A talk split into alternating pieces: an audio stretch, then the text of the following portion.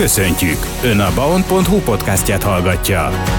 Hamarosan hivatalosan is átlépjük a tavasz küszöbét, amit Kecskeméten is színes programokkal ünnepelhetünk. Február 29-én például 17 órától Lengyel Adrián tankönyvíró, innovátor mesepedagógus és a Nemzeti Tudós Képző Akadémia középiskolai képzési program igazgatója várja a biológia iránt érdeklődőket a megyei könyvtárba. A biológia több mint egy tantály című előadása a középpontban a katedra sorozat folytatásaként kerül megrendezésre nem csak pedagógusoknak. Aztán március 1-én közös olvasásra hívja a Széchenyi István közösségi ház az érdeklődőket.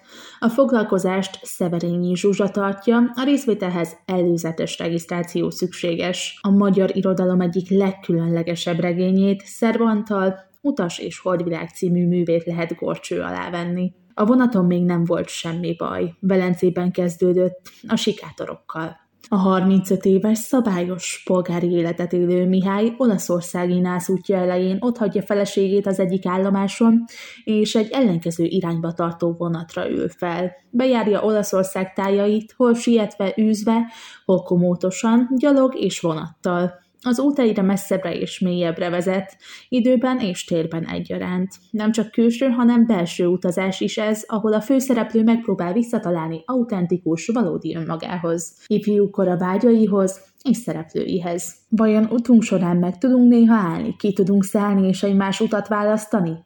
Mennyire véglegesek a döntéseink, mennyire tudjuk megőrizni önmagunkat a sokféle szerep és elvárás között. Ezek a kérdések is felmerülnek, majd miközben Mihály és Elsik történeteit olvassuk.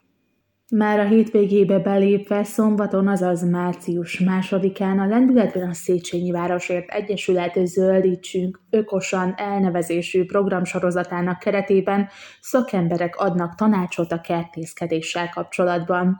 Első alkalommal Hegedűs Ágoston, a Jóföld termékcsalád gyártója tippeket, tanácsokat. A rendezvény délelőtt 10 órakor kezdődik. Helyszín a Stádium utca 8-as szám mellett található zöldligetes rész.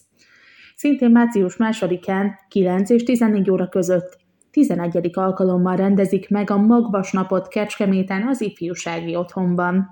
Várják az amatőr kert és balkon tulajdonosokat, akik nem csak tapasztalatot szereznek, de sokféle magot is. A Kecskeméti Szatyor Egyesület tagjai már nagyon készülnek a 11. Kecskeméti Magvasnapra, melynek idei mottója Magfogás a kiskertben. Olá Edith, az Egyesület főmunkatársa elmondta.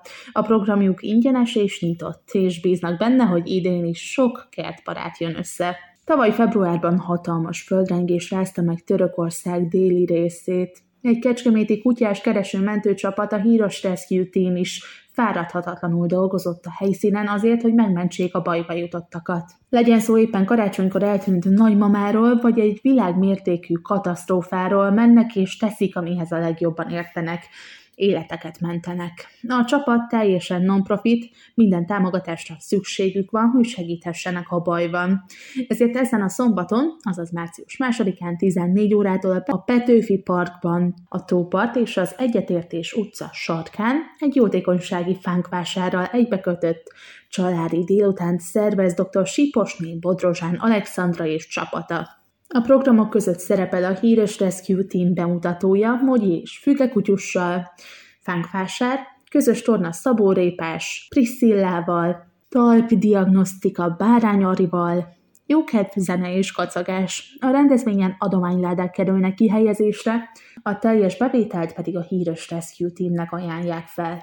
Még mindig a szombati napnál tartunk, hiszen tavaszindító slam poetry készülnek, 18 órakor a kulissza kávézóban. A Slam Poetry verseny témája a nyitás. Jelentkezni a catchoslamkukac gmail.com e-mail címen keresztül lehetséges, vagy a Catchoslam Facebook oldalán egészen március 1-ig.